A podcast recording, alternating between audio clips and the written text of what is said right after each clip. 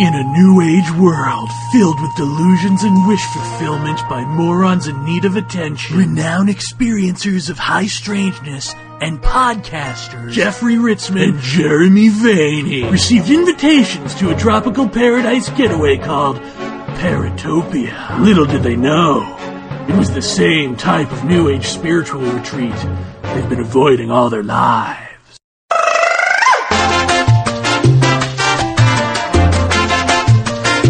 Oh, don't be shy. Communion isn't just about priests hitting on boys.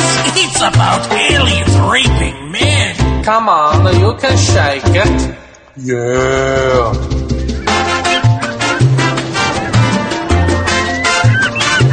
Don't read, don't think, just take a drink. Anything goes at Paratopia. and welcome.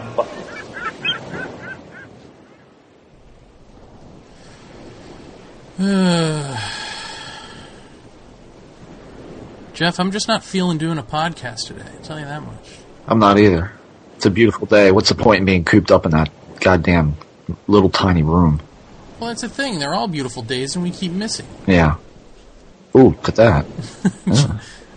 Are you are, are you looking at thongs again, Jeff? Yeah, there's a lot of a lot of girls on the beach today. You do have a wife, you know, even though we're on vacation. Just thought I'd remind you. Shh, shh, shh, shh, shh. Never mind me. Hi, how you doing? shh, shh, shh, shh. Be very quiet. I'm not gonna hurt you. me, me, big American man. loser. oh, see, that didn't work. Ah, gentlemen, great to see you. No, dude, dude, dude, we're not, we're not doing a podcast today. Absolutely not. A not. podcast. Nobody wants you to do a podcast, of course not.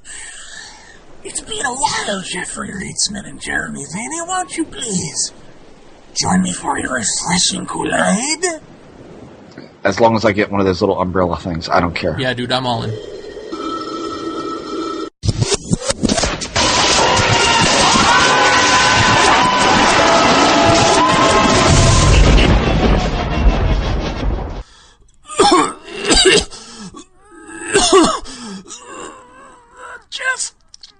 Easy, easy. Ugh. Jeff, I almost swallowed a puckered starfish. Oh, Don't know what that's slang for, apparently, where you're from. All right. Here's I that- said, oh, Here's that age difference again. Hey, what is that? You hear that sound? yeah. You know, I do hear that. That sounds awful familiar. That I know what that is. Is that Whitley Strieber? Yeah, yeah, no, No, no, he's not here, right? no. He left days ago. That's uh, that's that's the theme com- com- from Communion. That's what that is. Uh, That's that's Philippe Mora. He he actually directed the movie Communion. Oh yeah, yeah. Jeff, he he must be directing uh, Communion, the, uh, the the staged reading that we've been trying to see for like the last three months.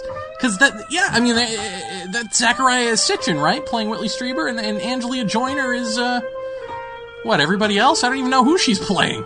I think Andrew, the son, right? That's it's kind of weird casting, but you know, Philippe is kind of an artistic guy, so Yeah. we should just we should go over there and just see what we can hear or hear what we can see. You know, however the senses work.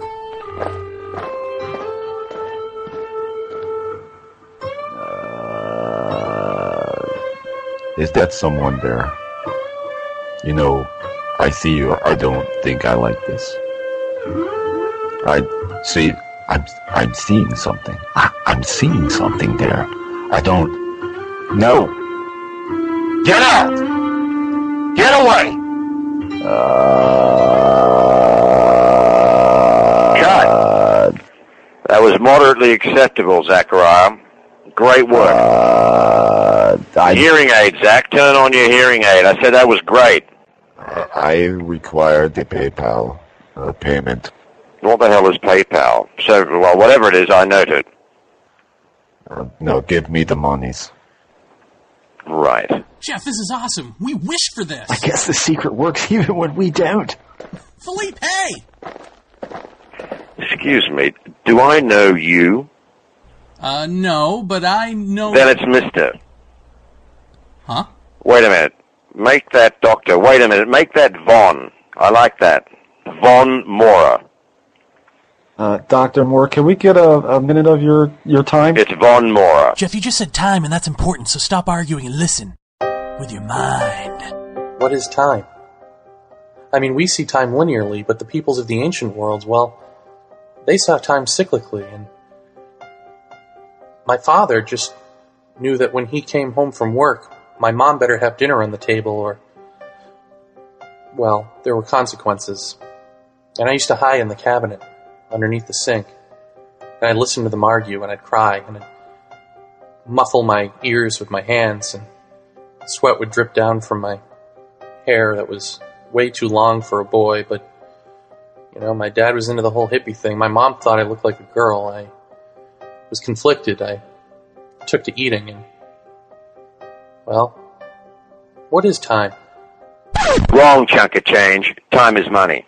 My money. No, but I want my money. It might not have been a spider, what, what I saw.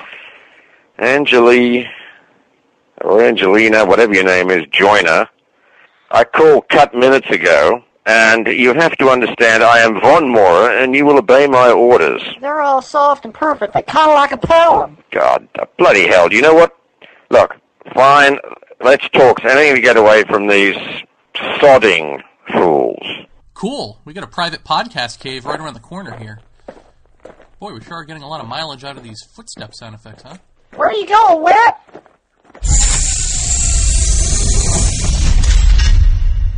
Philippe Mora, you are the director of one of uh, Jeff and Mai's favorite movie, um, Communion. Not just because of the alien theme, but because it is the Christopher Walkeniest Christopher Walken performance I've ever seen. And uh, so, thank you for getting that out of him. Well, thank you. And uh, one thing that I was struck by, Jeff and I listened to the commentary track uh, together a couple of weekends ago, and um, we were struck by the fact that you throughout uh, stick to the psychological theme um, of the movie, and in the commentary track, you you sort of indicate that you you aren't certain that it's much more than Whitley Strieber having a serious bout of writer's block. Um, well, first of all, I mean, is that an accurate description of, of what you think is going on with Whitley Strieber after all these years? Well, kind of, but not really. Um, you know, I knew I've known Whitley for a long, long time. Uh, I met him in London in 1968, 69 at the London Film School, and um, the film came about because uh, I lost contact with Whitley for a while. He became quite a famous writer. I'd made some movies, and we reconnected in New York. I think it was '87, and I showed him a film I just made, "Death of a Soldier," with James Coburn, and we had lunch. And at the lunch, Whitley said to me, "You know, uh, I've something really strange is happening to me, but you'll laugh at me if I tell you what it is." And I could tell he was totally sincere. I mean, this was not. This was like a, someone who was, you know, distur- genuinely disturbed about something. And then um, he said, "If you promise not to laugh, I will tell you." And I said, "Okay, I promise not to laugh." And he said, "Well, I think I've been abducted by little blue aliens." And um, I said, "Well, look, uh, you know, I think you should get a psychiatrist and get a publisher." And um, both of which Whitley did. And so then he was he was writing. He wrote the book, and as the book was being written, he was sending me the galleys. If you read the book carefully, uh, the way you describe what I'm saying in the commentary is not that far from what Whitley originally wrote in the book. He didn't know Mm-hmm. what it was himself. Because let's face it, it's such an extraordinary experience. The first thing you are going to ask yourself is, am I going crazy or not? So that was an issue, and then he went underwent all those tests, uh, including lie detector, lie detector tests and, and other psychological tests and everything. And um, it turned out that, um, according to all the tests, uh, he believed that what had occurred to him was a, reality. Now, of course, we'll never, we don't know. I mean, that's why you know I, I took, let's just say, an agnostic position in the in the movie because I thought it was stronger to be an agnostic than to just go straight out they're here, people are being abducted, then it would, have been a conventional, well, you know, in parentheses, conventional uh, sci-fi movie. Um, whereas by I was just trying to be logical about this, and so if, it, if you take an agnostic position, you leave open the possibility that this actually did happen, which is what I wanted to get across. Well, yeah, and I and I actually thought it was a stroke of genius on your part to do that because it it did um, bring to the fore of the movie the mystery of it, as opposed to answers, which is what Strieber's all about. You know, remain open to the questions, um, and gave it sort of a mystical quality. Yeah, look, I think there is a well, look, the, you know, as you know, you guys study this, and I, I studied for a bit. I mean, this is a bottomless well of philosophies and questions and science and uh, art, and you know, you, we, it's it's an incredibly complex and uh, rich subject. I mean, going back into the history of all this stuff, you know, it's it's just a just amazing.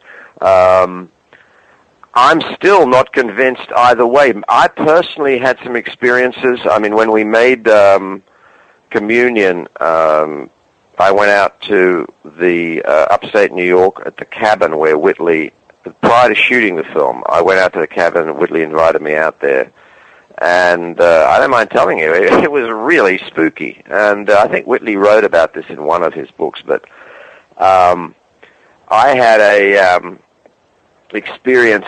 Uh, and now you've got to bear in mind, here's the, the agnostic talking. I was preparing to shoot a film on being abducted by aliens, so I this was all in my head. But I was uh, went for a walk with Whitley in the in the dark woods, and the very cl- clear skies up there, and then way up, uh, we're looking up in the sky, way up in the sky. Um, there's satellites, you know, what looked like you could say were satellites. It was very, very high up, uh, but they're moving at fast right angles. I mean, it was odd. And uh, and Whitley, you know, creepily said to me, "Oh, look, yeah, this is what happens before they visit. I've seen this before." And I thought, "Oh, he's just trying to, you know, freak me out." But in any event, it's good good material for the film. And that night, I had this very vivid dream uh, in the uh, uh, a very vivid dream where I was, you know, the classic bright lights through the window. Then I then a very like I would describe it as the communion face, except extremely old. I mean, I was this was an old old face, like you know, if you can imagine, uh, you know, 120 years old or something, wrinkly face, smiling at me uh, over the bed. And next thing I remember, I was outside in the living room of the cabin, lights coming in through the windows, bright, bright lights coming in through the windows. And I, there was a little swimming pool outside, and I could see like a light beam either sucking light out of the pool or putting light into the pool. Anyway, I was walking around, and then Anne Whitley, Whitley didn't appear in this at all. Then Anne suddenly appeared, and she was very upset, and she said, "Whatever you do, don't wake Andrew." Andrew was their kid at the time, little kid, and he was I could see him asleep in his bedroom. Anyway, that was uh, uh, and then I then the the only other memory of this dream was a strange kind of lab. Uh, this turns into a kind of a horror movie, but uh, a strange lab, and there were like artifacts in what looked like glass vials, like skinned rabbits, that sort of that sort of thing. Anyway, I woke up the next morning, um, uh, you know, thought, oh my god, that was a nightmare and a half. Well, And- did you you didn't you didn't wake up during the nightmare, did you? No, I mean, normally a nightmare wakes you up and you I didn't. sort of No, I, I just remember those sort of three, four basic incidents, and then I woke up in the morning. And then um, Whitley, me, Anne, and uh, Andrew were having breakfast, and Whitley says, "Well, how was your night?" And I said, "Well, I have to tell you, I had the you know damnedest like a nightmare." And um, and I explained what I just explained to you guys. And Whitley said to Anne, "Anne, did you wake up in the night? Did you see Philippe in the night?" And she said, "Well, I'm not sure, but I did get up." So anyway, here you go. what happened? Was it a dream? Was it what was it? The explanation for the lights coming through the window could have been the you know Whitley had animal photosensor animal light, uh, light things that, that would trigger. So, but what it did do, I must say, I did transfer that experience into the movie because it was absolutely like, you know, these cliche words, and I don't know, but unreal, supernatural, awesome, freaky. You know, had it was it was beyond what a normal nightmare uh, uh, was for me. So, but again, I was preparing a film about this exact event, and it's easily my imagination could have triggered this. hmm Um, well, is it something that stuck with you through the years in terms of it? Um, yeah. Well, for instance, I yeah, I have a relative who, um, you know, had a UFO experience once way back when, and for the you know the next couple of decades cannot stop looking at the sky, trying to you know see what she can see. Has it affected you in that way? Are you always looking over your shoulder, or has it affected the way you think about these things uh, over the long term? No, I'm not looking o- looking over my shoulder, but it's, it's certainly very still very vivid, as you can tell by the way I described it to you. It's still very vivid in my mind. And um, I called my wife that morning and told her about the whole thing. Um, but uh, in in a more you know down to earth, uh, no pun intended, more down to earth story was after the film was made. I was in San Antonio uh, discussing a potential film about Majestic with Whitley. He was had gone moved to San Antonio, and the film Communion had just come out. And I was late for the airport in San Antonio. I was running to the airport, and there was a guy running behind me. I checked in. You know, once you check in, certainly in those days, they held the flight for you. So they just said, "Hurry up, get to the get to the plane." They're holding it. So, and the guy right behind me did the same thing, and we were running down the uh, corridor, jumped, got into the plane, and there there were two seats left. These were pre-booked seats, and uh, coincidentally, or not coincidentally, the two seats were right together. And this guy plunked down next to me. We took off, and he said, "Well, that was close, wasn't it?" I said, "Yes." And we, I started talking to a very nice guy, like Robert Redford out of Night of the Condor, typecasting intelligence agent, preppy, Ralph Lauren type, you know. So, and uh, young guy, very pleasant, and he says, "Oh, what were you doing in San Antonio?" And I said, "Oh, I was just speaking to a friend of mine, uh, Whitley Strieber, about we just made a film called Communion." And he suddenly goes, "Oh, Communion! Yeah, that's the best film ever made about alien abduction." And I thought, "Oh, that was a strange thing to say." I said, "Oh, thanks very much." And he said, "Do you know Whitley Strieber?" And I said, "Well, yeah, of course I do. I made the film." And he said, "Oh, do you believe that's all true?" And I said, "Well, I don't know. I wasn't there when it happened to him. I certainly believe he thinks it's true." And then the way he was questioning me, I said, "Look, if you don't mind me asking, are you a journalist?" And he said no, and he opened his jacket, and there was this big badge, National Security Agency, which I even knew at the time was way above all the other agencies at the time, and it was a you know brass gold badge, eagle, and I didn't know what to say, so I just you know rather lamely said, "Gee, gee, I didn't know you guys had badges." And, and he said, "Oh yeah, we have badges." And then we had a perfectly pleasant talk all the way to LA, and he said he was on his way to San Diego. They'd had computer problems, and that he was shutting down computers in various places across California or resetting them or something.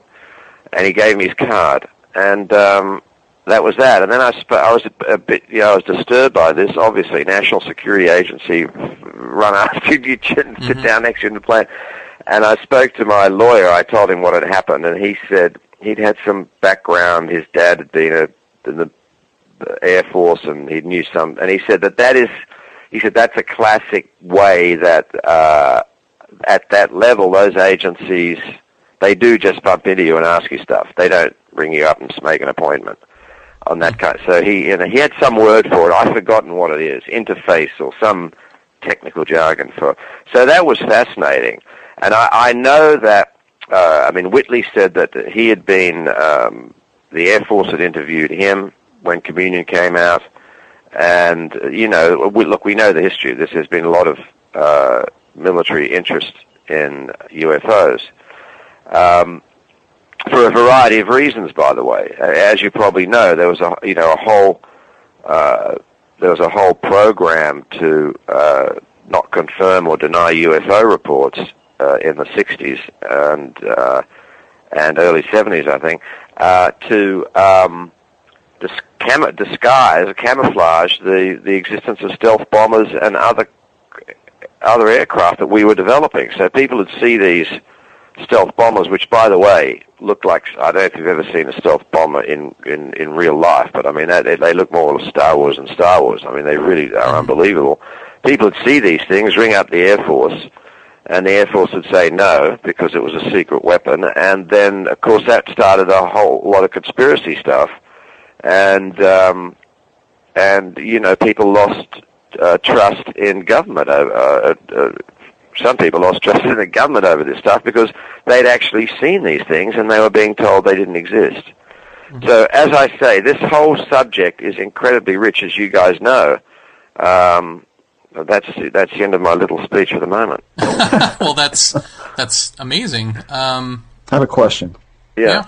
Uh, Philippe, when you were making communion, I think one one of the things that Jeremy and I are are seeing about people who experience this kind of phenomena is that there are more than enough odd synchronicities that happen. And I guess the NSA story would definitely be one that was connected with the film. But are, was there anything on set that you can think of that kind of was a weird synchronicity or a uh, a weird glitchy thing that would show up here and there and kind of make you look sideways at the whole thing?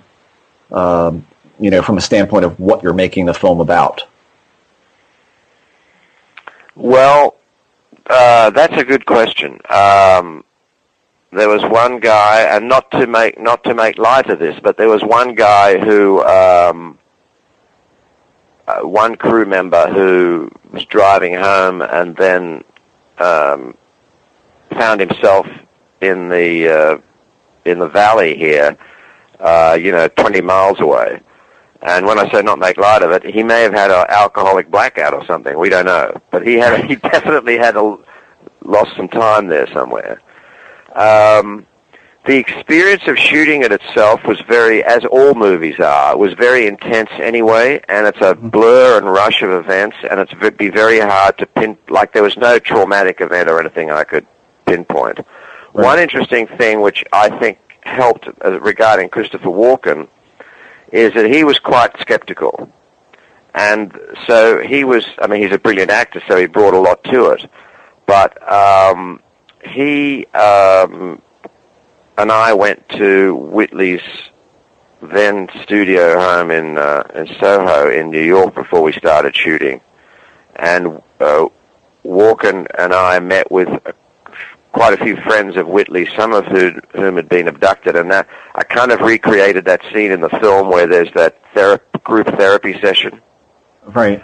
Um, Whitley, um, uh, Whitley was getting uh, upset. I don't blame him. It's, it's how can you see yourself being portrayed on screen, let alone by Christopher Walken?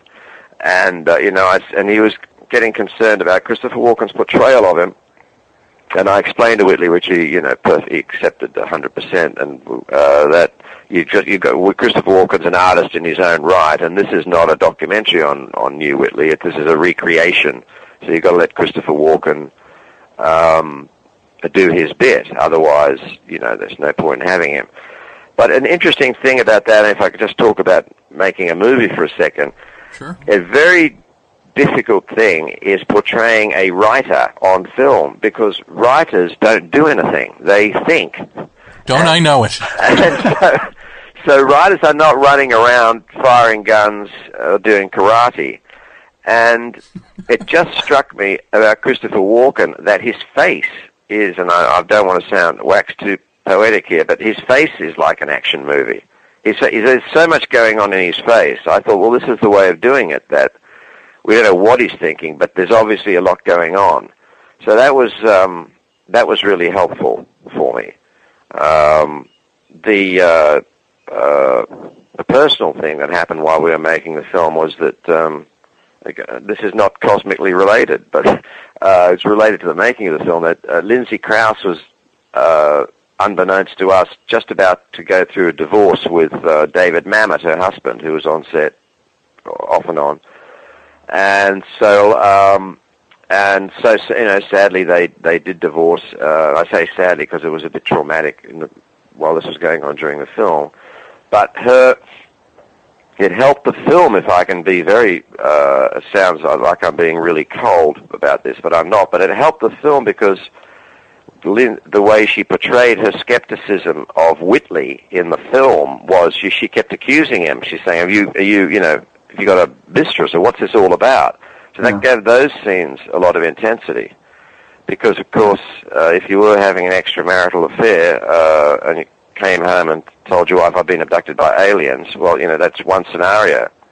Um, the actual uh, uh, abduction scenes were, uh, and the alien scenes were uh, just kind of disturbing too, because um, you know you're going into a surrealistic area, and because I didn't know exactly what had happened, and because Whitley didn't know exactly what had happened, uh, we did experiment a little bit with that, and um, so that's why some of those scenes do become kind of surreal. The scene with the Christopher Walken seeing himself uh, as a magician doing magic tricks.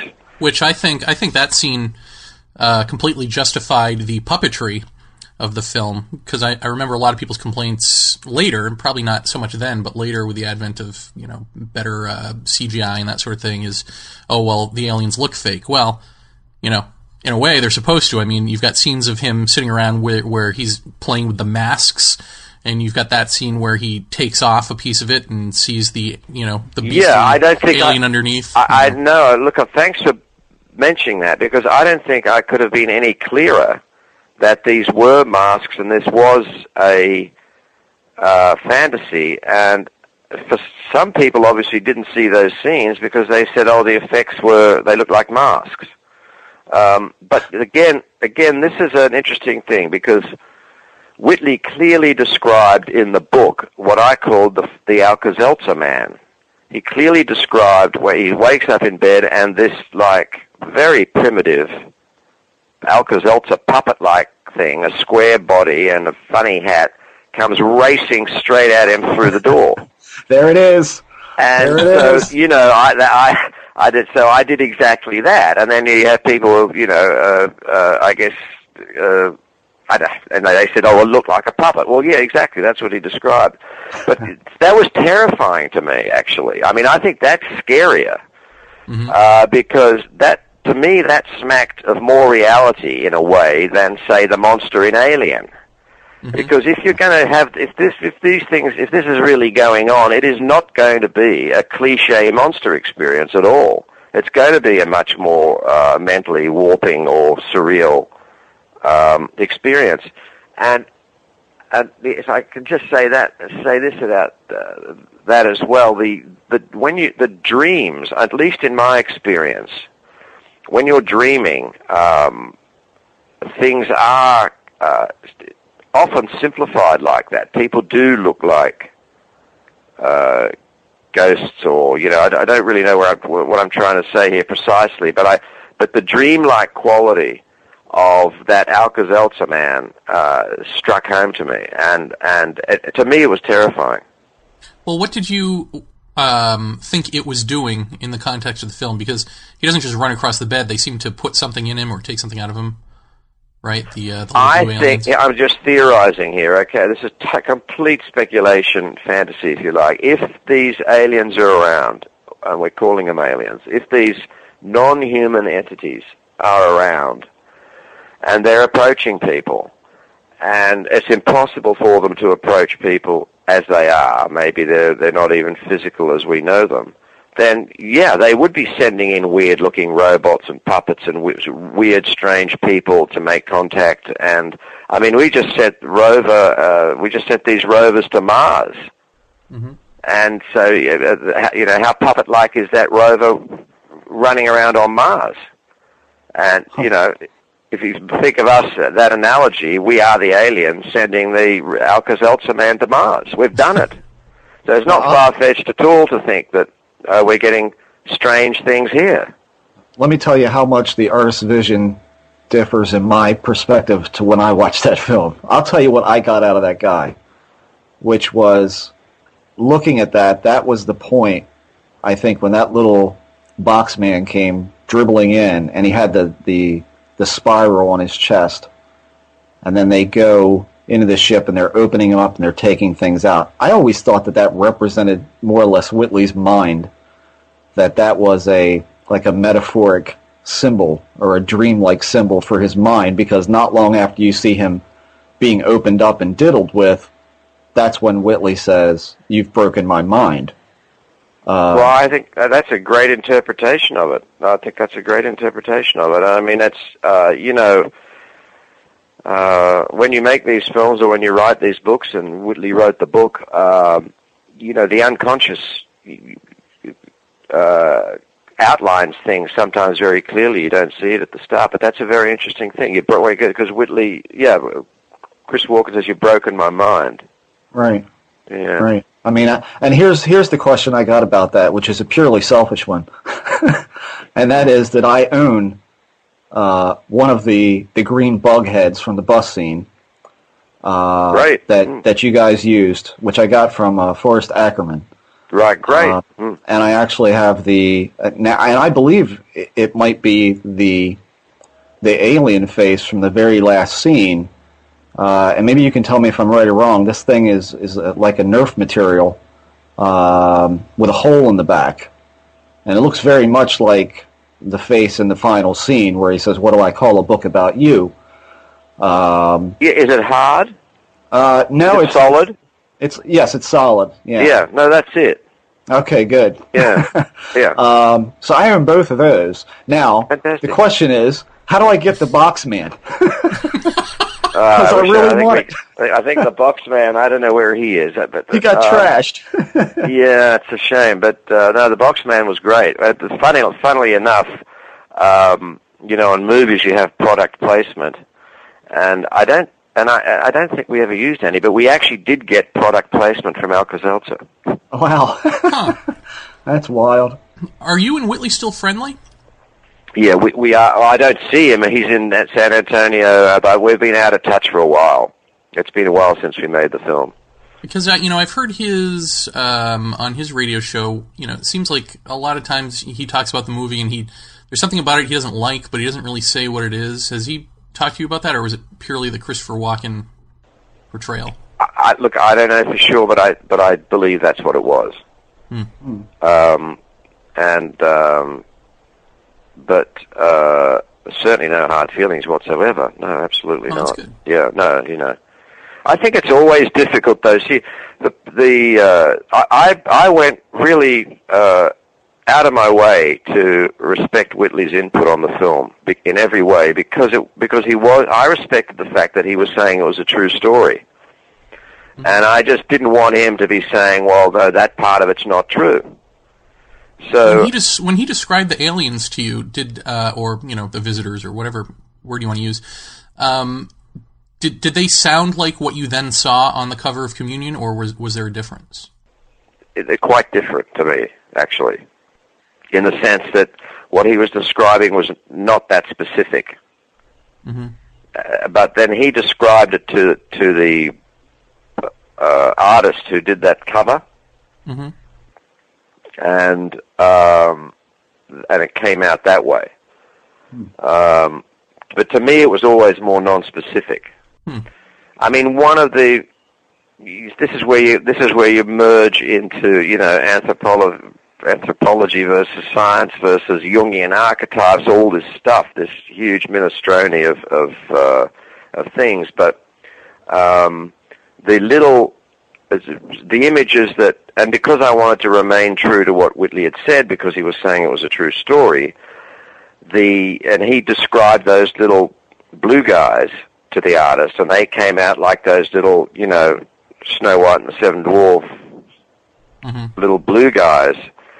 Uh, to me, that looked that was just too anthropomorphic. I mean, that was just um, uh, that just if that that's where you get into that's where I believe if these thing if these non-human entities exist, you know, you know maybe they did see Snow White and the Seven Dwarfs and sent in these little robots. I mean, I don't know. I'm just putting it out there. to me, it was that was very surreal, and I think that audiences, well, audiences weren't used to a movie like Communion anyway because it's open ended, and I and uh, it's one of the reasons I made the film independently because I was being pushed by companies who would have made it here, studios, but they wanted a straight horror film. They wanted me to say, yes, you know, these aliens exist and they're they're rape they're abducting people and raping them. And I didn't want to make that movie because that's that was not the story to me, and that wasn't what was intellectually interesting about it. Um, but so I think the film caused, you know, and caused a bit of confusion in some people's minds. That's fine with me. And then on the uh, the DVD commentary track, you do that with Bill Burns. How did Burns get involved in this? After I made the film, I read The Day After Roswell, Bill's book, and I was absolutely fascinated, and I still am. And so I called Bill, and I uh, and we immediately became good friends. And uh, and we still we still may make. Uh, speaking of future projects, we still may together make some uh, movie incarnation of that book, um, which is a fantastic story. Um, and then we just became friends. And then uh, when the DVD, when I was asked to do DVD commentary, I, frankly, I'd be, I was becoming a bit bored with all these directors pontificating by themselves on their movies. So I thought, why not get some other person here so I can have a discussion? And, and Bill knows a lot about it, so uh, I, it was it, it just made it easier for me. And I thought I thought it was quite interesting. Any uh, chance of uh, you and Strieber having a discussion on the next edition? Good idea. Good idea. Well, I'll certainly suggest it to Whitley. Well, here's uh here's another selfish question, uh, or maybe not. People probably are interested in this.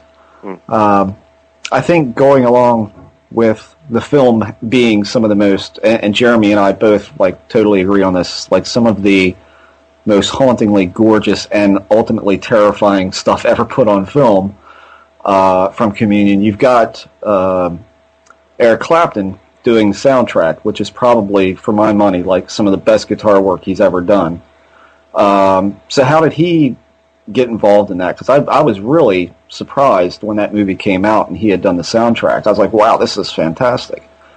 Um, Well, how did he Eric- come about for that? Well, Eric is a very old friend of mine, going back to the 1968 in London, where we were roommates in uh, in a building called the Pheasantry, a great place in London in the you know the, the so-called swinging 60s. And Eric was doing Cream, and I was I was making what were then called underground movies, but I was a painter. I was earning a living as a painter, an artist. And um, when Eric uh, we just stayed in touch all this and you know eric was a movie buff eric gave me the money to make my first film um a musical which i've got to put out on dvd someday when i prepare to face the music called trouble in Molopolis and uh so you know he's just a great old mate and i just thought when we made the film that it'd be really interesting to get his take. I didn't even know whether he'd be interested in this. This is pretty far away from the work he's doing, you know, the subject matter of this. And, uh, you know, we, we all know, you know, his great work. Um, but he really enjoyed the film. And uh, he said, "Look, I'm not very, I don't, not really experienced at doing film scores or anything, but I, you know, if I, if I'll, I'll look at the film and I'll just play some themes that come into my head." I said, "Fantastic, to do exactly that." And when I heard it, I was absolutely startled because it's not what you'd expect at all. It's very, I'd li- almost want to say spiritual, soulful, dreamlike.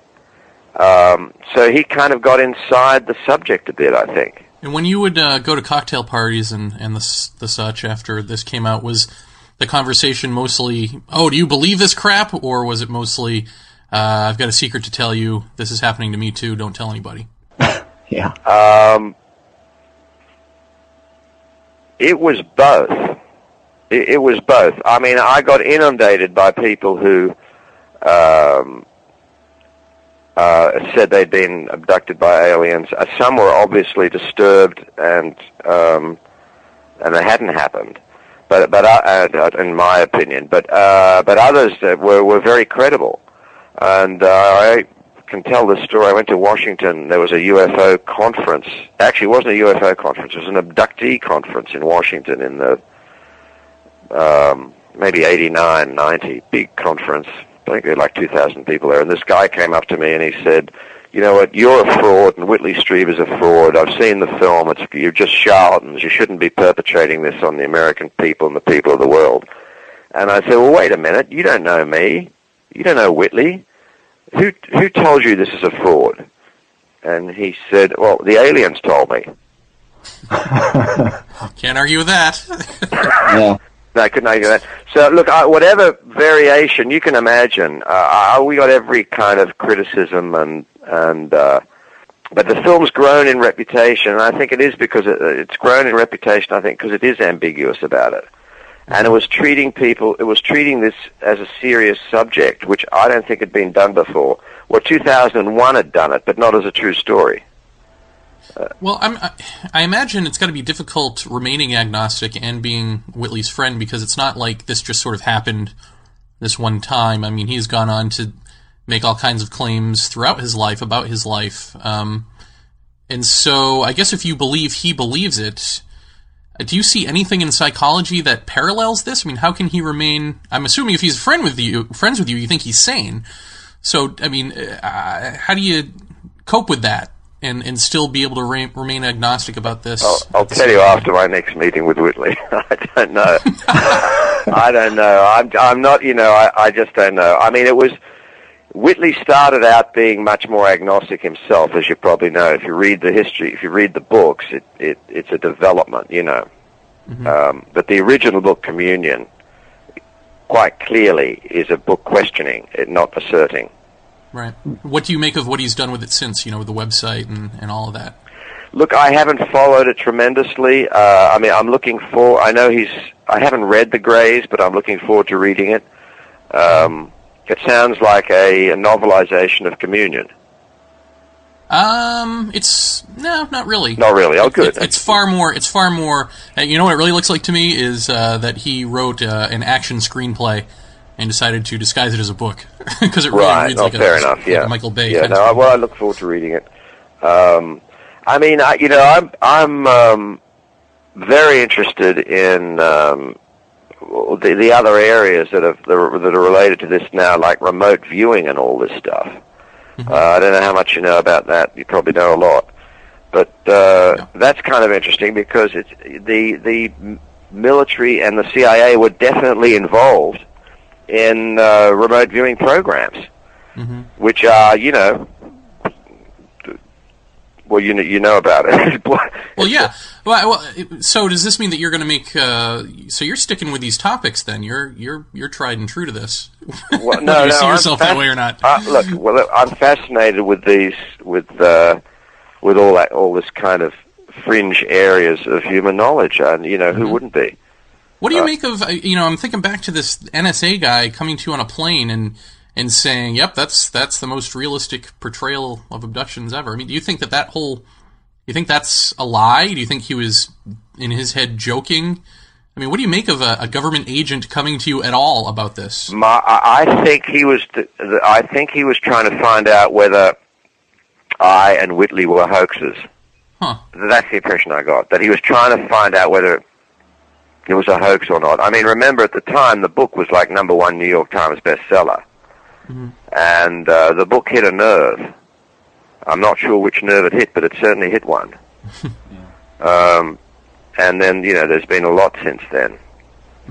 And and do we get to um do we get to make fun of you about the meat sculpture? Does Yeah. that come now? be my be my guest. Actually, the the uh, uh, I I was uh, I got this is, we were talking about the '60s, and I got disillusioned with the commerciality of the art world at the time. So I thought I'd and I was quite successful as an artist. I was doing illustrations for the Beatles. In fact, the book The Beatles Illustrated Lyrics has a lot of my paintings in it. And I was started drifting into film, and um, I thought as a Dada artwork, I would make a sculpture out of a piece of out of pieces of meat. The idea being that you that you couldn't sell it because it would decay. and so uh, I did that, and uh, actually Eric, Cla- I just had a retrospective in London, and Eric Clapton opened the show in October, opened the exhibition.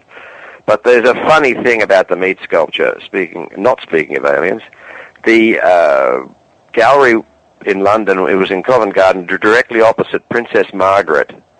Uh, went to her went to a restaurant there every Tuesday, and she complained about the odor emanating from the art gallery after two weeks.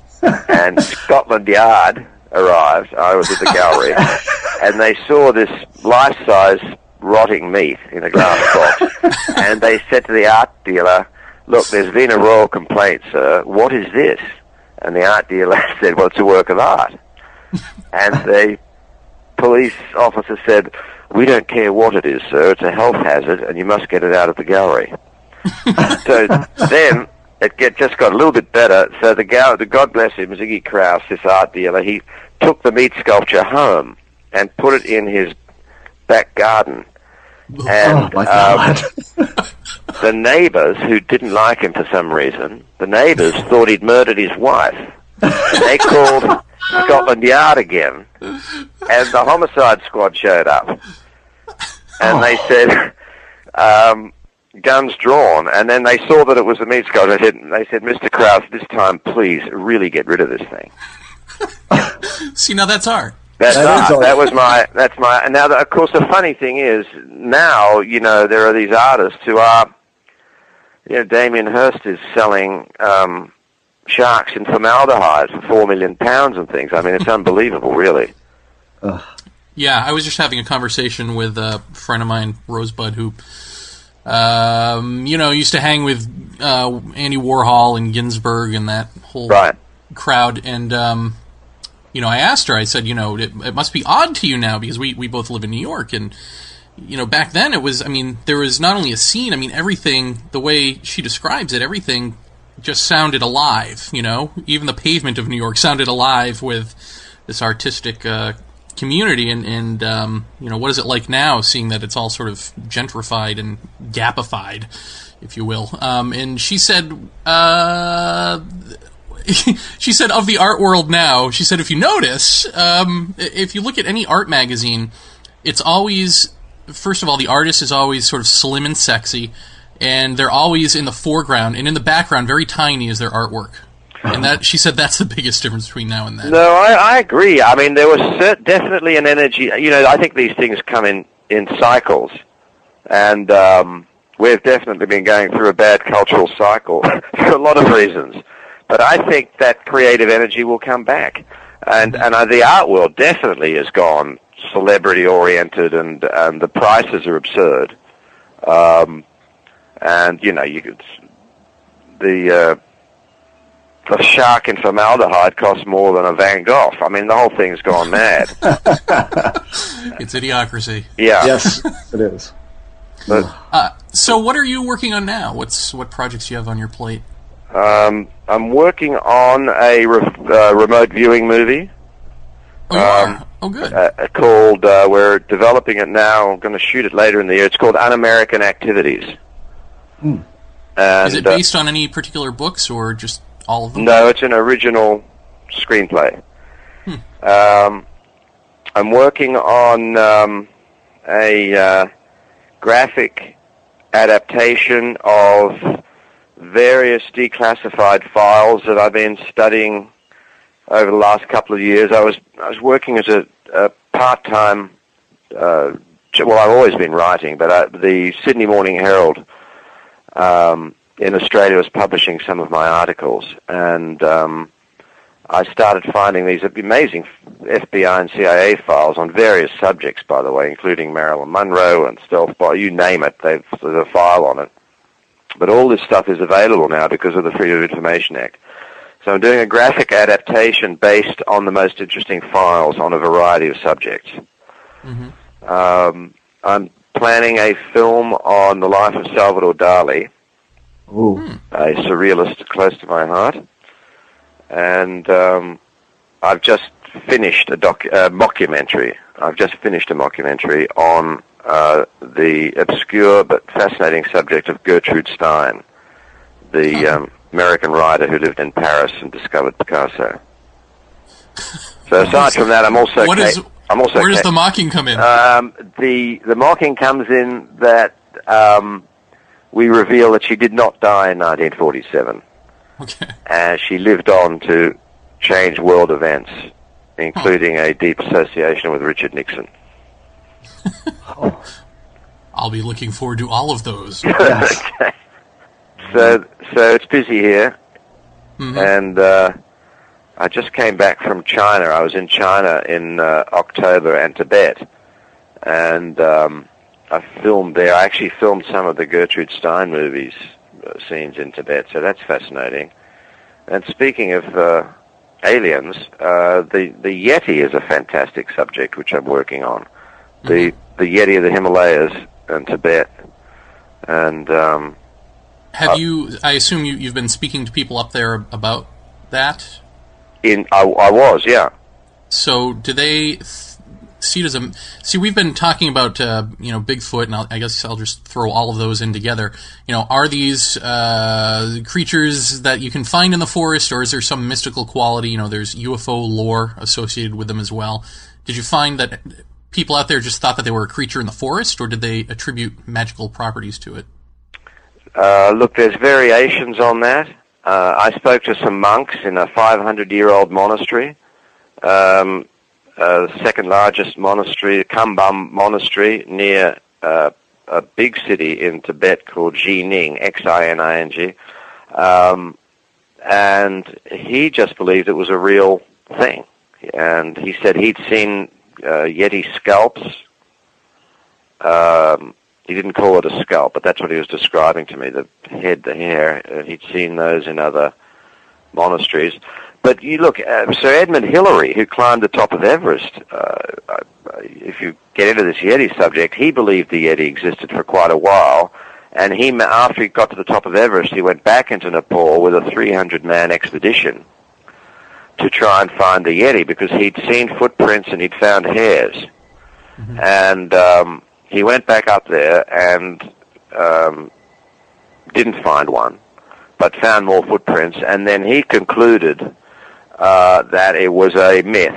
That that was his conclusion. But for a while there, he really believed in its existence because they even recently they found footprints at 19,000 feet. And as someone pointed out, that's a long way to go up for a hoax. Yeah. Yeah. Well, what I don't understand how how did he conclude it was a myth if he's seen the footprint in the hair?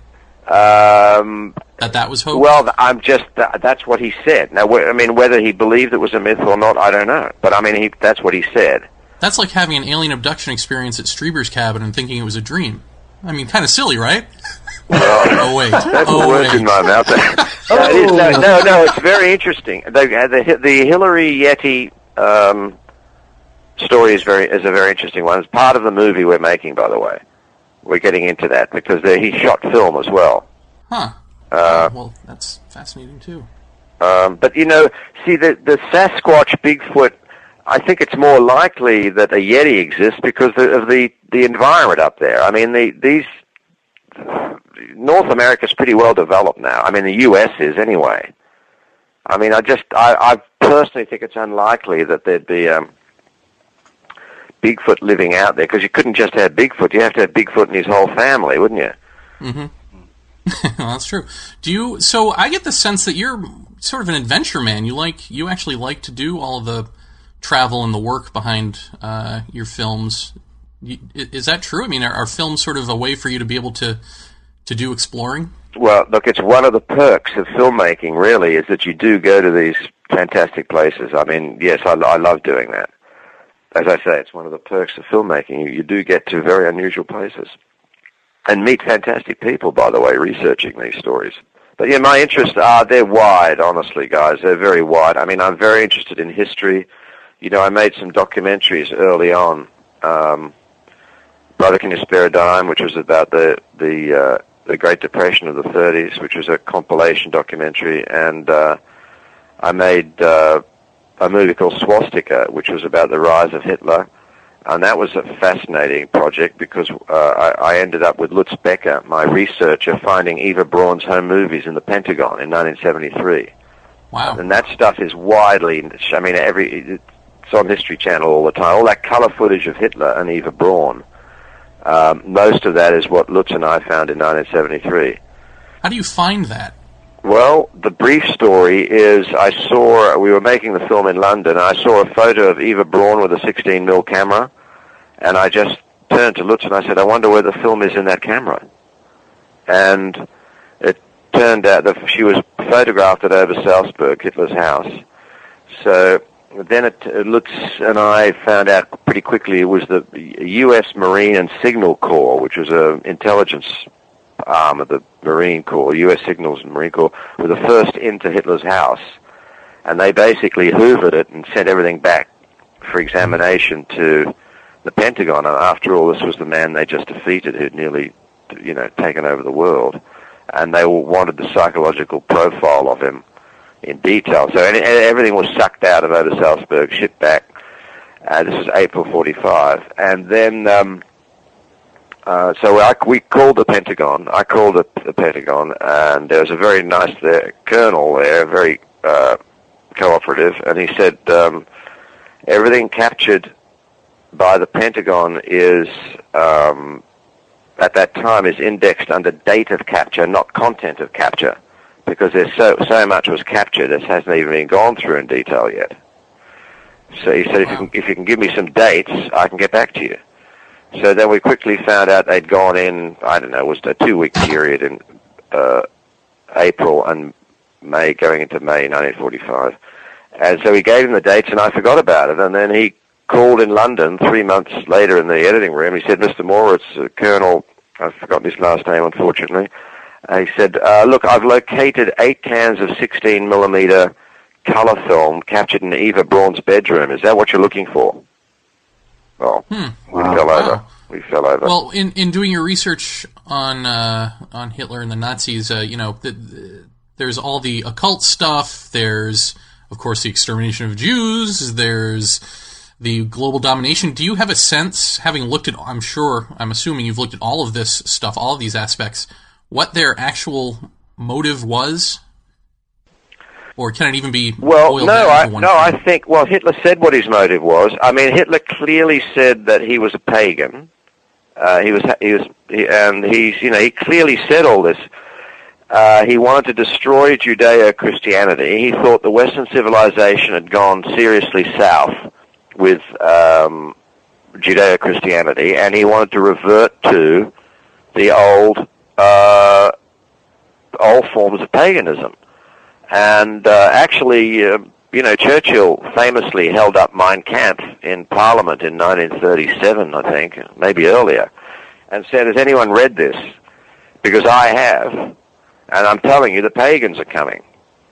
And I think, you know, he wanted he Hitler believed in all of the mumbo jumbo that he was spouting. He believed in the superiority of the Aryan race. He wanted to subjugate the rest of the world. Um, he wanted to have a master race and have everyone else as slaves. And by the way, they did it in the Third Reich. I mean, they had slave labor right up until the end. Uh, so it's a really horrifying and terrifying history. Um, and uh, but the simplest ex- the simplest explanation is he was, you know, a pagan and he believed in what they were doing. Hmm. Jeff, do you have anything? Uh, well, one, but it's completely aside from everything that we've been currently talking about. Um, and everybody can who's listening can prepare to take a drink. Um, Philip, how much have you read of any of the work of Terence McKenna, if I, any? I, not, I haven't. Just remind me, what's he written? He uh, well, he wrote a, a book called True Hallucinations, and he wrote uh, another book with his brother Dennis, who's been on the show, uh, called Food of the Gods and the Invisible Landscape.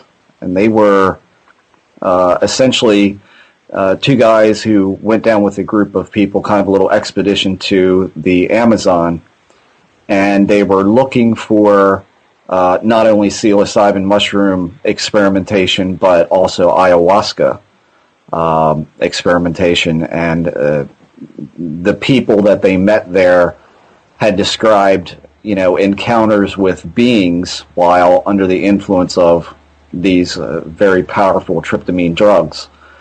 And here lately, Jeremy and I have started seeing uh, a lot of correlation between the alien abduction scenario and s- some connective threads with the psychedelic experiences. Right. Uh, now, being a guy who hung out with Eric Clapton and Cream way back when, uh, I'm curious if you ever had any sort of experience like that that that you felt might have helped you uh, either consciously or subconsciously with the Communion Project in how the surrealistic aspects of these things. I, I just I have a very Well, that's an interesting, it's Yeah. a very interesting question because, uh, you know, either culturally or scientifically or pop culture, well, it's a very interesting question because at that time we were, uh, uh, Martin Sharp, the artist, uh, uh, we were, Martin Sharp was an artist living with Eric and myself too, and Martin did all the cream covers, those, that fantastic artwork actually. He was a leading psychedelic artist. And, um, we were very interested in UFOs uh, long before uh, um, communion. I mean, it was a. In fact, there's a terrific English magazine called the Flying Saucer Review. I don't know whether you're familiar with it. sure. Uh, but we were we religiously read uh, Flying Saucer Review as well as Playboy, by the way, and um, we were involved in a um, what was then called a countercultural magazine called Oz Magazine, and um, we uh, Martin and I did an all graphic issue of Oz- Magazine in I think it was 1970 or something like that. It's available on on eBay, I'm sure. Uh, it's regarded as a bit of a classic. But anyway, it was it's full of flying saucers and stuff. Dredging back in my mind specifically as to whether I ever had an experience like that, uh, uh, that I don't remember, but I just remember uh, long and detailed discussions about flying saucers, aliens, and so on. Now, by the way, 2001, which came out in 1968, had a huge mind-opening effect on this whole subject because there had never been a mainstream film, let alone one in 70 mil Cinerama, um, dealing in these really esoteric subjects. The end of 2001, which you can probably gather, affected how I shot the end of Communion. The end of 2001, it was incredibly abstract. And um, uh, it's amazing that Kubrick was able to get that. I mean, his, his prestige was huge enough that even then, that he could get a film, a Hollywood movie released like that with uh, so many unanswered questions at the end. And I, I think it stimulated everyone that movie. But it, you know, is it, look, psychedelics have been around forever. I mean, they're even claiming, you know, there's uh, uh, cannabis resin residue in Shakespeare's pipes. I mean, but it, you know, it goes back to, as we know, Mayan culture, the Egyptians. I mean, I, there's no question that psychedelics have had a huge effect of on on human thought, and maybe built into our DNA. Who knows? I mean, uh, the Neanderthals uh, w- wandering around eating mushrooms survived. You know, here we are. Right. Well, thank you very much for spending an hour with us Yes. and uh, letting us pick your brain. And I'm like a giddy little kid. I get to ask all my communion questions. Well, thank you. No, it's been a lot of fun. I can't believe it's now, but you know, these are fascinating subjects, all of them. Is there anything that we didn't get to that you wanted to cover, or any question that you wanted to be asked that we missed? Not really. I just I've just enjoyed the conversation. It's got me thinking about all these things all over again. It's uh, there's so many uh, unanswered questions. By the way, I thought Altered States was a pretty uh, good movie and underrated. Yeah, that just came up in conversation the other night, and that's one that I hadn't seen, and I got chastised like it was, you know, you haven't seen Altered States? Like, you know, I think I was almost kicked off the dinner table. That's so funny. No, I've got to it's see that. Not a bad film. Again, not, not really understood at the time, but um, very good Yeah. film. I'll definitely be checking that out. Well, Philippe, thank you very much for uh, for doing this again. Thanks, It's been gents. great talking to Anytime. you. Thank you.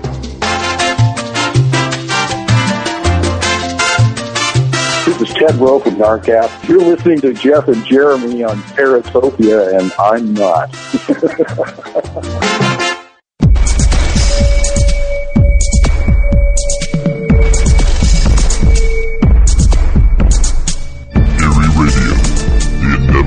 esoteric research and investigation into the enigmatic.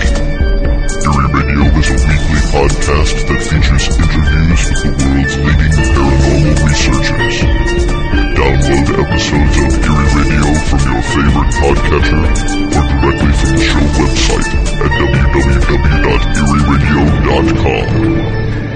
Eerie Radio. Listen, learn, laugh.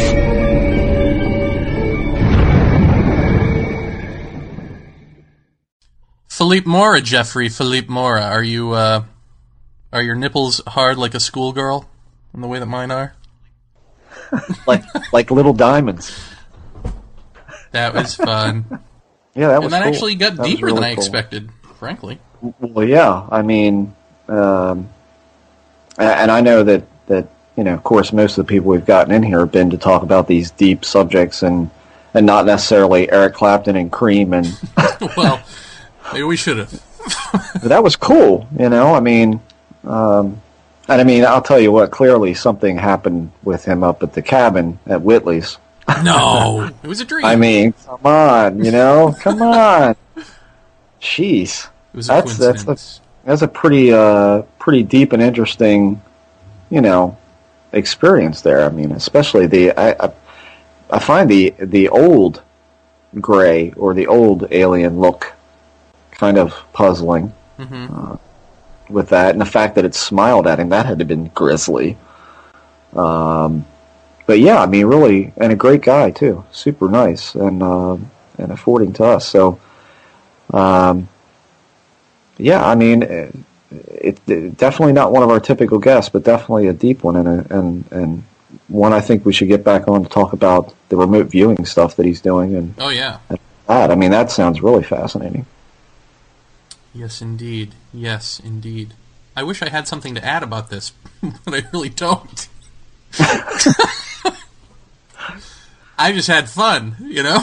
Yeah. Well, you know, I mean, it- God, it- it's so weird to like have these questions about a movie that you've had forever, and then, you know, ten years later or whatever it is, twenty years later, just talk to the director, ask him what he meant. Yeah, exactly, exactly. I mean, I I, I thought the the Alka Seltzer man. That's what it is. Mhm. It's the Alka Seltzer man. Yeah, I never would have gone there. the, the little the little hurdy gurdy robot. it's the Alka Seltzer man. What the hell is that all about? I mean, that's just really, really wild and quite disappointing. In fact, that I can't own it. Uh, well, you can recreate it. I'll make one. Yeah. Actually, the hat of that thing was it similar? No, I guess it wasn't similar to what you experienced when you were nine, when that thing came in and Um, clapped in your face. No, it it was sort of um, yeah, that was a walk lid type looking thing. This this uh, the little robot had like more or less what would have been to its caricature like a little Zorro hat, uh, which oddly enough has been reported in alien stuff before. Um, but yeah, I mean that's um, that's kind of always how I interpreted it. Is that that was his that was his mind racing, you know, that sort of of thing. But um, I mean, how great is that though? To work with Christopher Walken's like my favorite actor ever, and Yeah. you know, I, I- I'm surprised we didn't get into how we impersonate the show, uh, the movie consistently throughout the show. You know, Well- that's someone there. He's in for a big surprise, a very big surprise. Very big, yes. So, um, yeah, I mean, it was great, and and and clearly the guy is interested in in the esoteric subjects and making movies about them, which is great because that just brings, you know, much like what, what we're trying to do, which is to bring people who wouldn't normally be interested in these subjects into being interested. I think the fact that he makes movies about these subjects and tries to engage the public at large with them is pretty And that he keeps it real. and that's a bold thing to try to do. Yeah. Really. I mean, Screw you, I- I studios. still- I, don't want to make a horror movie. Right. I I, mean, I- how many people make Communion and make it the the heady movie that it is? That's still, in my opinion, grossly unappreciated. Mm-hmm. Um, uh, I mean, I count that as one of the number number one uh, for me uh, in respects to Christopher Walken's um, performance in that was just Oh yeah. to me it was ridiculously quintessential Walken. Well, and you know, part of Right. it, as as he said in the um, you know one of the featurettes or on the commentary track there, or not the commentary track on this you know on the DVD special edition, uh, was he directed Walken to um, to play however he actually felt about what he was seeing in the scene. So if he saw a little you know robot guy coming at him. Uh, and he wanted secretly wanted to laugh at it, but the direction on the script is, you know, that he's scared. Well, screw that. Laugh, you know. Right. And so there's a lot of that in the movie where you and, and it adds to the surreal quality of everything. And, Absolutely. and to me, to the, the actually the realistic quality of it. uh, because the, you know it's not like he's laughing at it in the way that an actor breaks character and starts laughing. He's laughing at it like you got to be fucking kidding me, you know? He's mad. Yeah. yeah. Yeah, yeah. I, I mean, I, I- I find it. Um, I, I was, and I was going to say this to him when I was asking about the, you know, the whole aspect of the the DMT experience or the psychedelic experience and and making the movie. It's like you watch this movie and you think, how did the guy who made this not have some sort of really bizarre experience like this? you know, there's just I, I don't see how anybody could accuratize it. Um, and that's that's the that's the weird part about it to me is that you look at that film and you think, man, you know, it's so. Uh, I I mean, I'm not going to say that visually it's 100% accurate or that it, it's, but the feeling of it is just so dead on to that bizarreness aspect of it that you just you think, you know, this has got to be more than simple direction here. So, uh, but yeah, I mean, great film, great guy, great guest. Great everything. La la la la la la la. Yeah.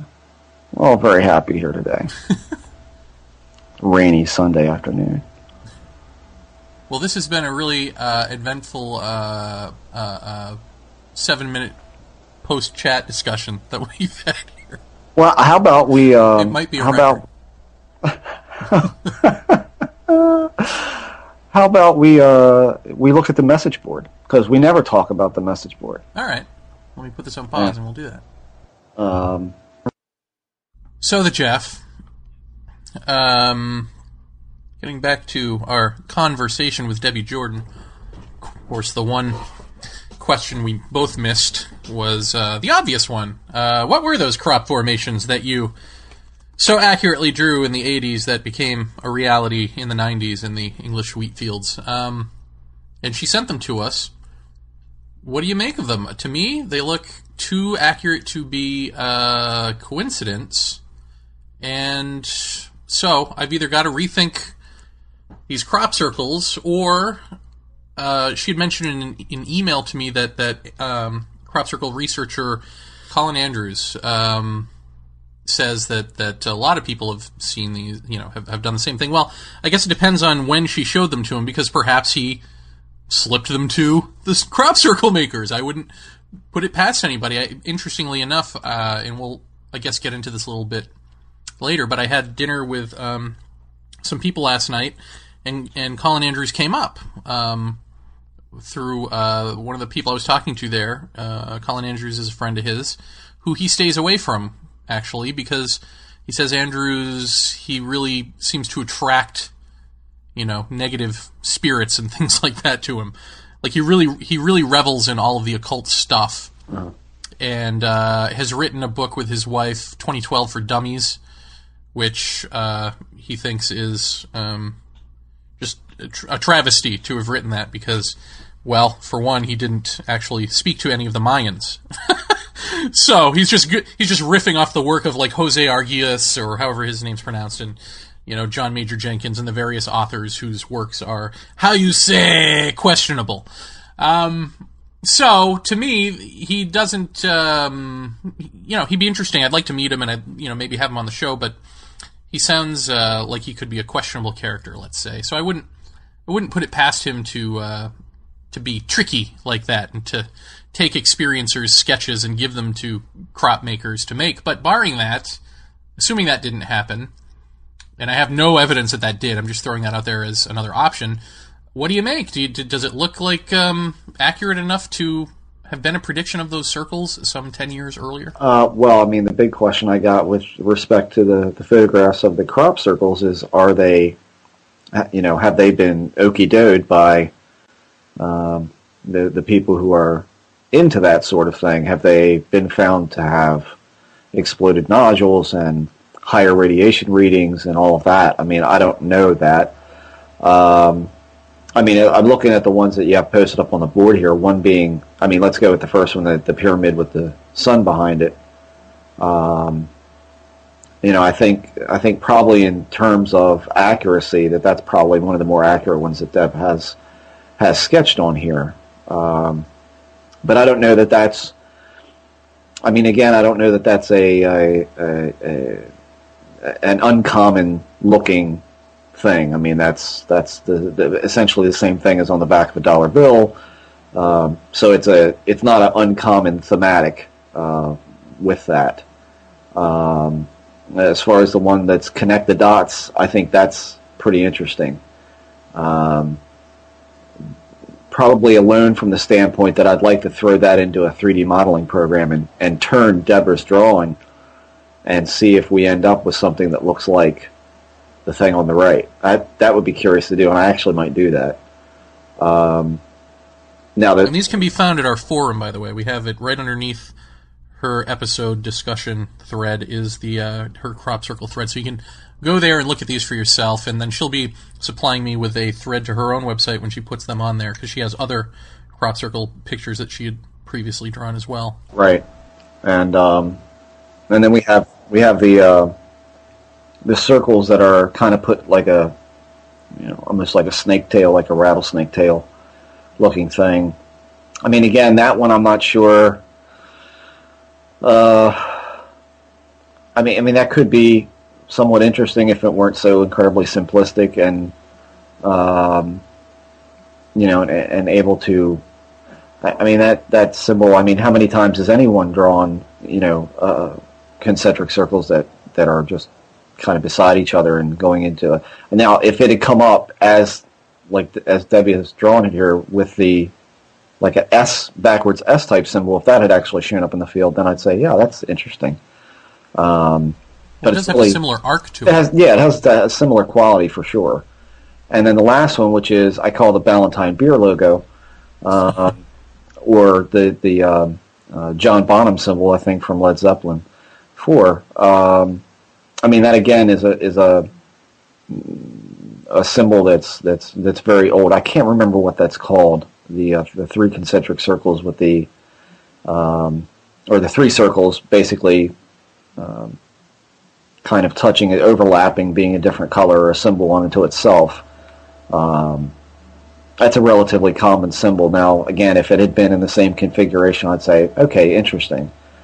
Um, but it, I mean, none of this is meant to detract from what she's doing, and and and and uh, Colin Andrews is absolutely right when he talks about that. There was a group, and I think this has actually been on the History Channel or or one of those uh, you know documentaries where they had people uh, you know, in that Avebury, Silbury Hill area um, over in England, sitting on a, you know, on a on a nearby hill with sketchbooks, and basically they'd all agree on a sketch, and they'd sit around and meditate on that, and then not too much too much longer, that thing would appear in the field. Um, and supposedly, from what I remember, those were the exploded nodule, um, you know, higher higher radiation levels, uh, you know, perfectly swirled, alternating swirl patterns going down into the crop circle, layer upon layer. I mean, uh, you know, that's that's some pretty weird stuff. Um, you know, what any of that means, who who who knows? Um, I kind of always like the open-ended answer that you know we don't know what any of these symbols mean consciously, but maybe subconsciously we know something about what they mean. Um, uh, and much, you know, going back all the way to uh, uh, to George Hansen's episode where, you know, we were talking about, you know, higher stress levels and, and, and change and turmoil will happen, you know, around, you know, paranormal events tend to happen around those kinds of situations. And they have absolutely said time after time about the crop circle phenomena that, that, that the most intricate and the most, uh, well, in the, in the, in the the way of numbers uh, of crowd formation seem to happen, genuines happen when the world is going through some sort of turmoil or conflict. So, um, you know, all that's really interesting. I don't, I don't, you know, I'd very much like to do the connect the dot ones that that um, that Debbie has and try to build that into some kind of maybe cohesive 3D model and see what that hap- what happens when you actually turn that. Mm-hmm. Of course, that'll all be re- respectful in, in in the sense of you know what's the relative distance of the dots versus the lines. So I guess in a way that'll be interpretative, but I'd like to see what happens with it. Well, the getting back to the triangle one, mm-hmm. it is similar, more similar than I think you're giving it credit for because of the shadow. of the shadow. Uh, you know, one side is white, one side is black on hers, and in the other one, it's the same sort of thing. It's like the sun is shining, and Well, when you draw a pyramid, that's. I mean, again, when I you, that's not like the dollar bill, really. It's, I mean, that's pretty specific. No, I mean it's specific in the sense that that's how you draw a pyramid. Um, I mean, anything anybody goes to draw a three dimensional object, and especially if it's a if it's a, a pyramidal, it has to be, you know, one side would have to be darker than the other.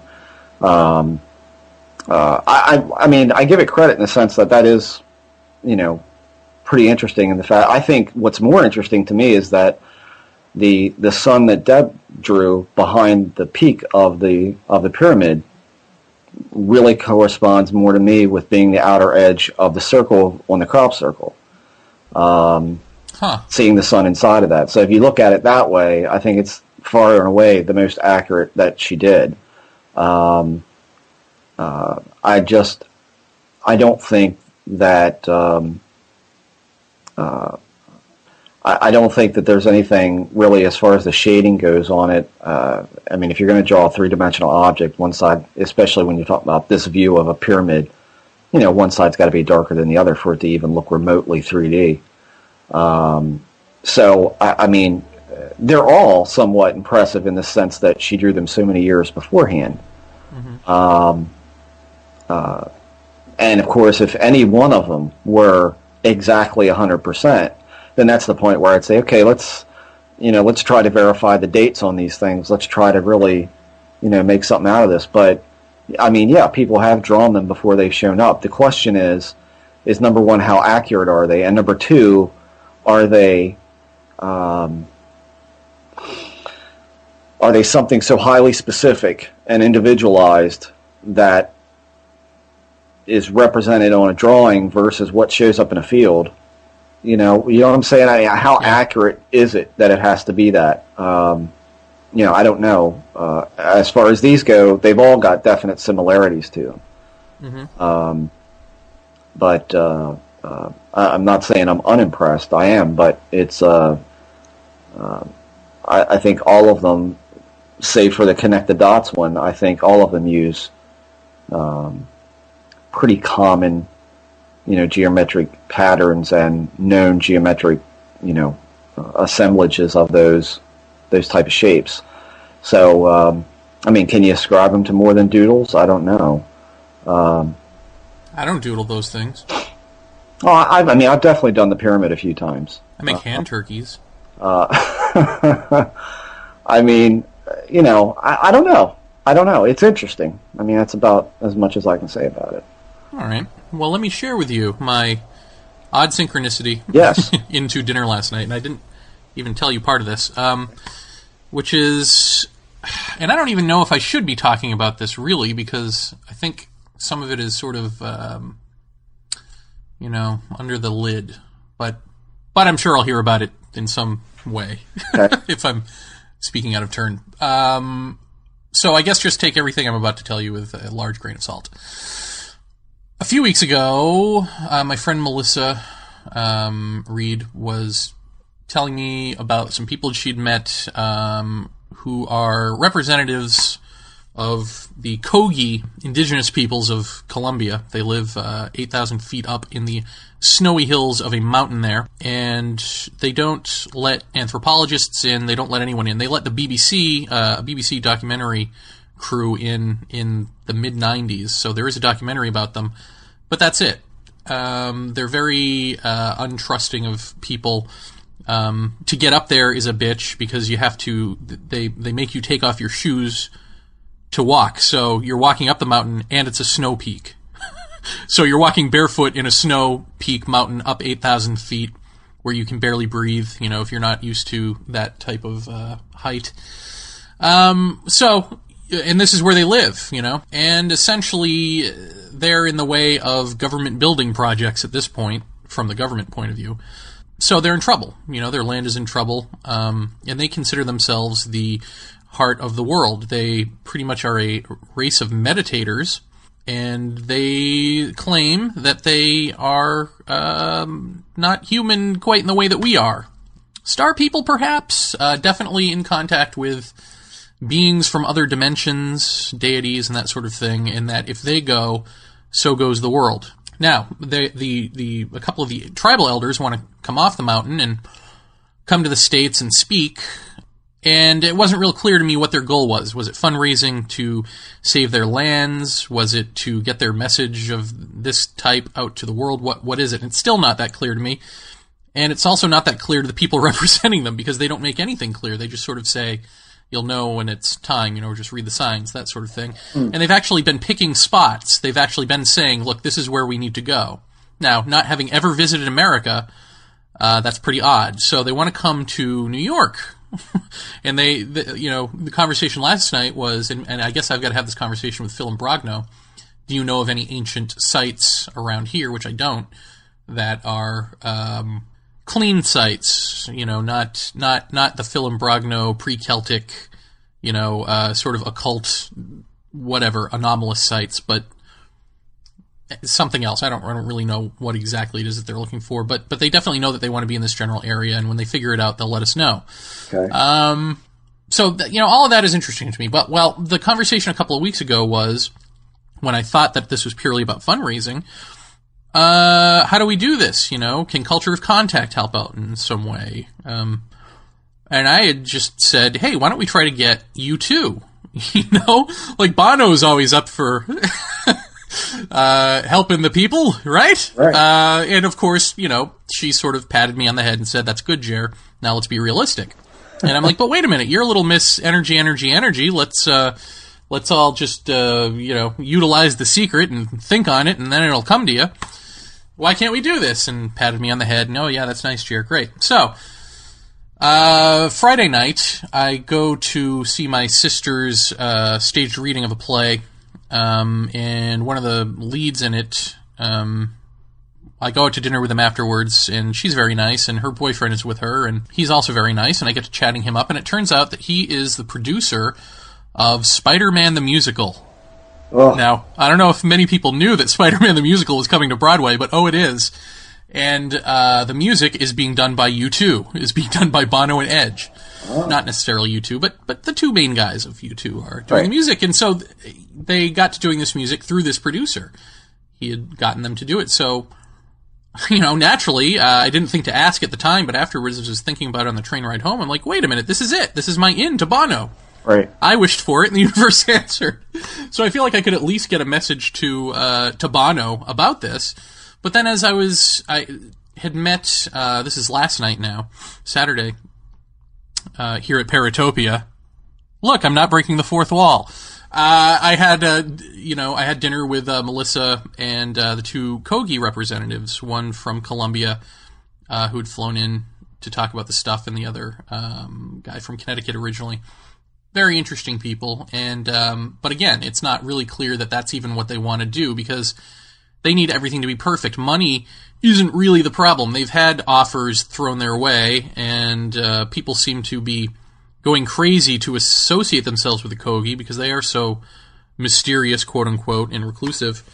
Um, but the kogi need everything to be just right. They need to do everything on their terms and so just right to them doesn't mean getting out on a stage. They're certainly not going to speak openly like that. I mean, I almost get the sense of like, uh, if you've ever seen The Dark Crystal, where where tho- those elders just sort of move along and, and do their thing at their pace while the chaos of the world crumbling around them goes on and it doesn't seem to matter.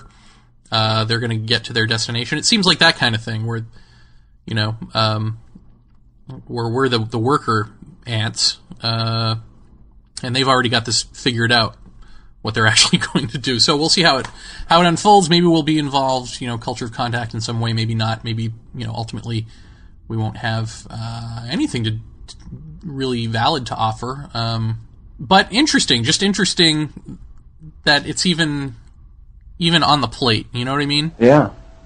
Wow. um, and that they do want to speak to the world, and that it's not just about getting their land back for them. It's about now's the time for them to come off the mountain and address the world and tell the world something, you know.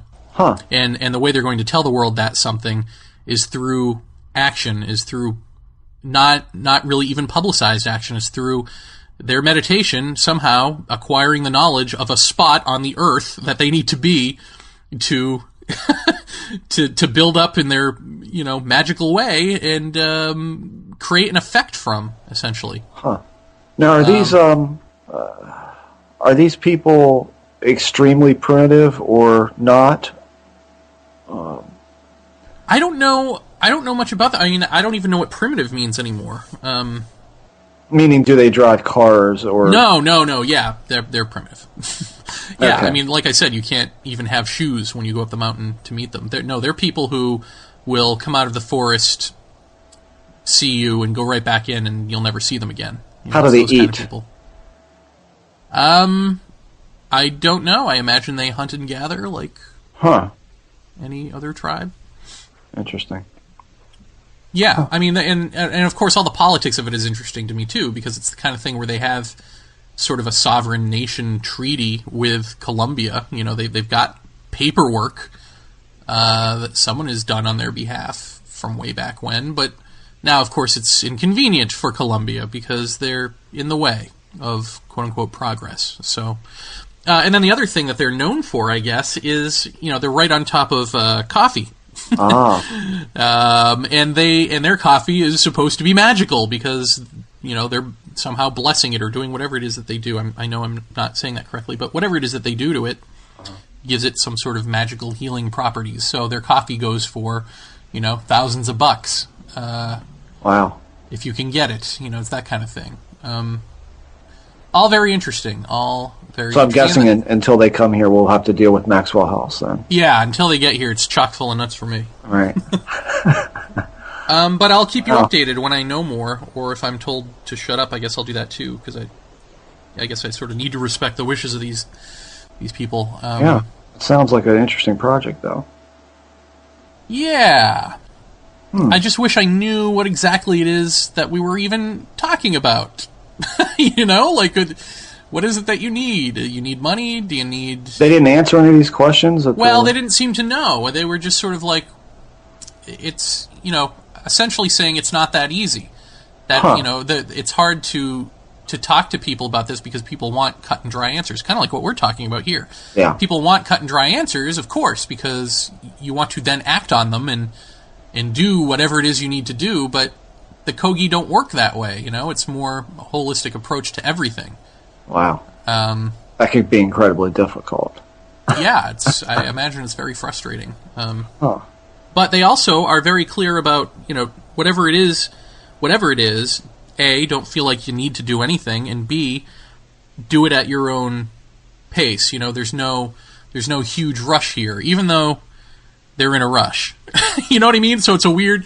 Everything is paradoxical. It's like just take your time and do what's right, but this needs to be done now. You know. Uh, of course, their sense of now is completely different than ours because they their sense of time is completely different than ours. I mean, they they talk about things, you know, 500 years ago, like they're now. Um, Huh.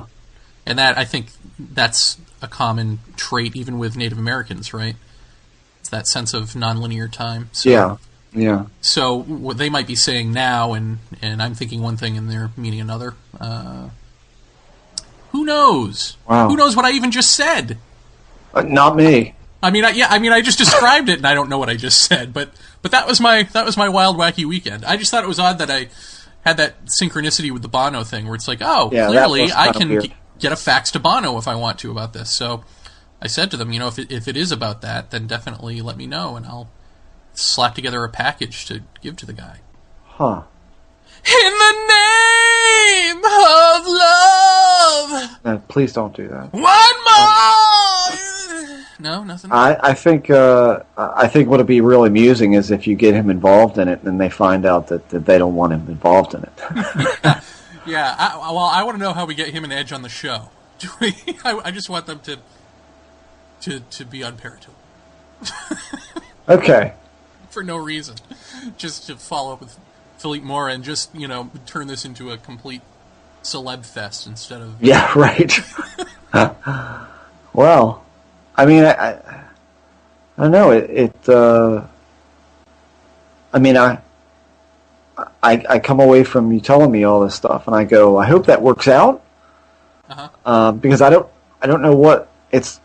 it's bizarre to me that they don't really want to tell you what's required or what they need or what has Well, these to are be people. right. I mean, uh, to give you a little bit of background, one of the people who's working with them is someone who was closely associated with John Mack Mhm. and who really introduced him to um, indigenous peoples from all around and and got him, you know, sort of hooked up into shamanism and all that sort of stuff. Right. So wait, what was the question? What were you saying? I just fucking lost my. No, I just, I just, I mean, you you know, you meet with with these people to try to enact something uh, to occur, and they don't Oh, know oh, what yeah. it is. And it's like, you know, my answer would be, well, what the hell do you want us to do here? I mean, what what is it that you need? You know, we'll Well, we'll figure a way to make it happen. Yeah, one of one of the things that they, you know, originally when they came here, somehow, some way, they got in contact with again primitive people, no phone, no no Sure. light, no motor car. Um, came and got a hold of Sequoia Trueblood, who you might remember from uh, John Mack's Passport to the Cosmos book. Um, they knew who he was. Uh, supposedly, they're telepathic, and that's how they communicate with each other. That's how they communicate with their representatives, uh, with whom I uh, visited or who visited me. And so they knew. They knew who Sequoia Trueblood was, and that meant something to them. And they said, "Look, you've got to come meet the elders here on the mountain." And uh, so, I mean, that's that's how it sort of snowballed into um, them coming off the mountain and coming to North America. That I mean, that's essentially who's been trying to um, you know, meet and greet them with the world the man behind the scenes. Um, and I guess beyond all of this, you know, maybe I shouldn't say anything because I really don't know what it is I'm supposed to not say. Um, but we'll have uh, we'll have one of them there, Kogi representatives on the show, and perhaps they can elucidate us a hell of a lot better than my rambling. Uh, but just points of interest, I thought. Yeah. Well, keep us updated with that. I shall. Sounds really uh, pretty interesting. So what else? Anything else we need to uh, address before we go our separate ways? Well, the stuff with Ted Phillips is still being worked out. Yes. uh, for his funding on that. And I actually called him this week, and uh, he must be at Marley because I haven't heard back from him yet. So we'll um, we'll keep everybody updated with what's going on with that. Um, uh, and and uh, a special thank you to uh, Bill and Nancy Burns for contacting Philip Mora for us and getting us that uh, that interview. Philippe, Jeff. Philippe, Philippe. Philippe, sorry, Philippe. Um, so yeah, that's. Uh, I think that's it. And special thanks to Philippe Mora for, in the future, getting us tickets to Eric Clapton concert. And backstage. Yeah, which he doesn't know about, but Thanks, Philippe. that email's coming soon. Rock on. I'm sure you don't have any uh, enough hangers on there in Hollywood. No, of course not. of course not. Yeah, great show, man. Party on, Garth. On to the next. Ciao.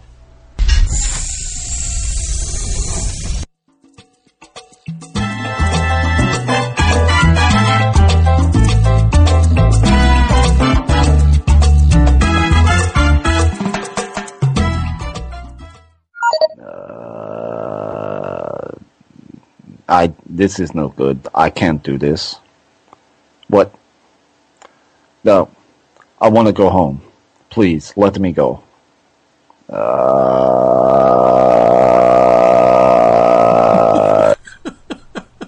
let let me smell you.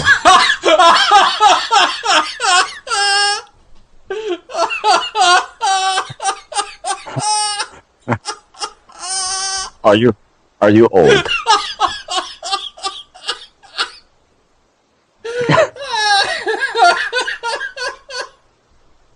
Let me smell you.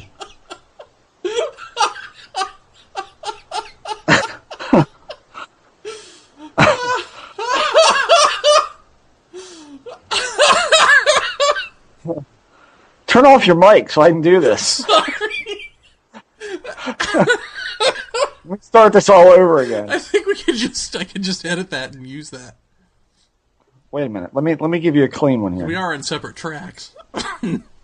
Oh, okay. Uh, I, I want to go home. I wanted to go home. Boo. Boo.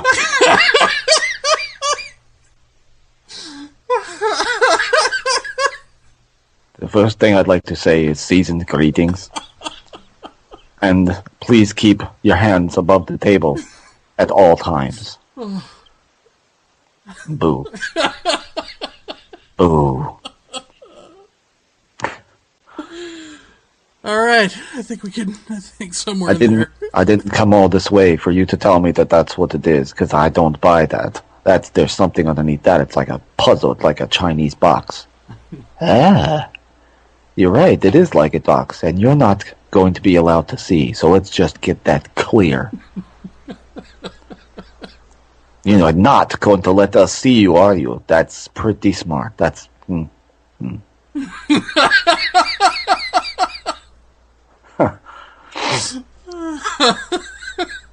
That's right, it is a puzzle. It's like a Chinese box. You're not going to be allowed to see. So let's just get that clear right now.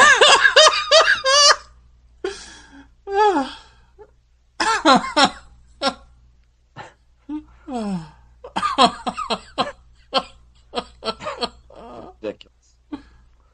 All right, I think that's good. You're home. yes, I'm home. I something happened. Something happened. That's right. Something. Some. I saw them. They asked me to go with them. Forever, I think.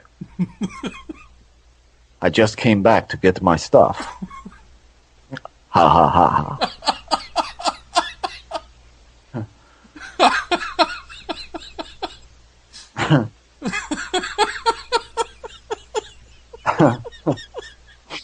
ha. Listen to me, Whitley. Look at my finger. I'm going to take you back. Night of December 28th.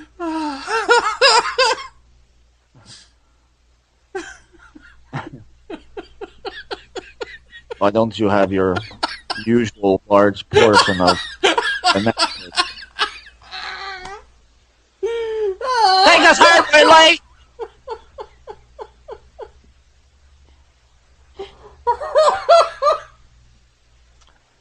Was there an owl in here?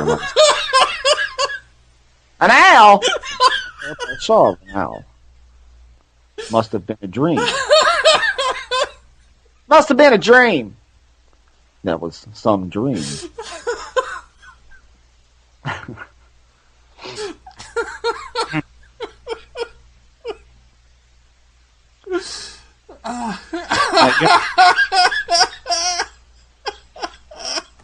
See at the at the at the diner, we need Don Ecker to play the Russian friend.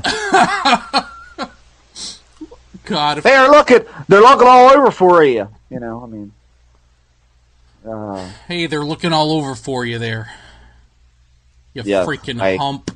well, right. I know. I went to the psychiatrist, and I was supposed to remember something like prowlers. I, but I remember something different. I sure do. Uh, little blue fuckers about this big.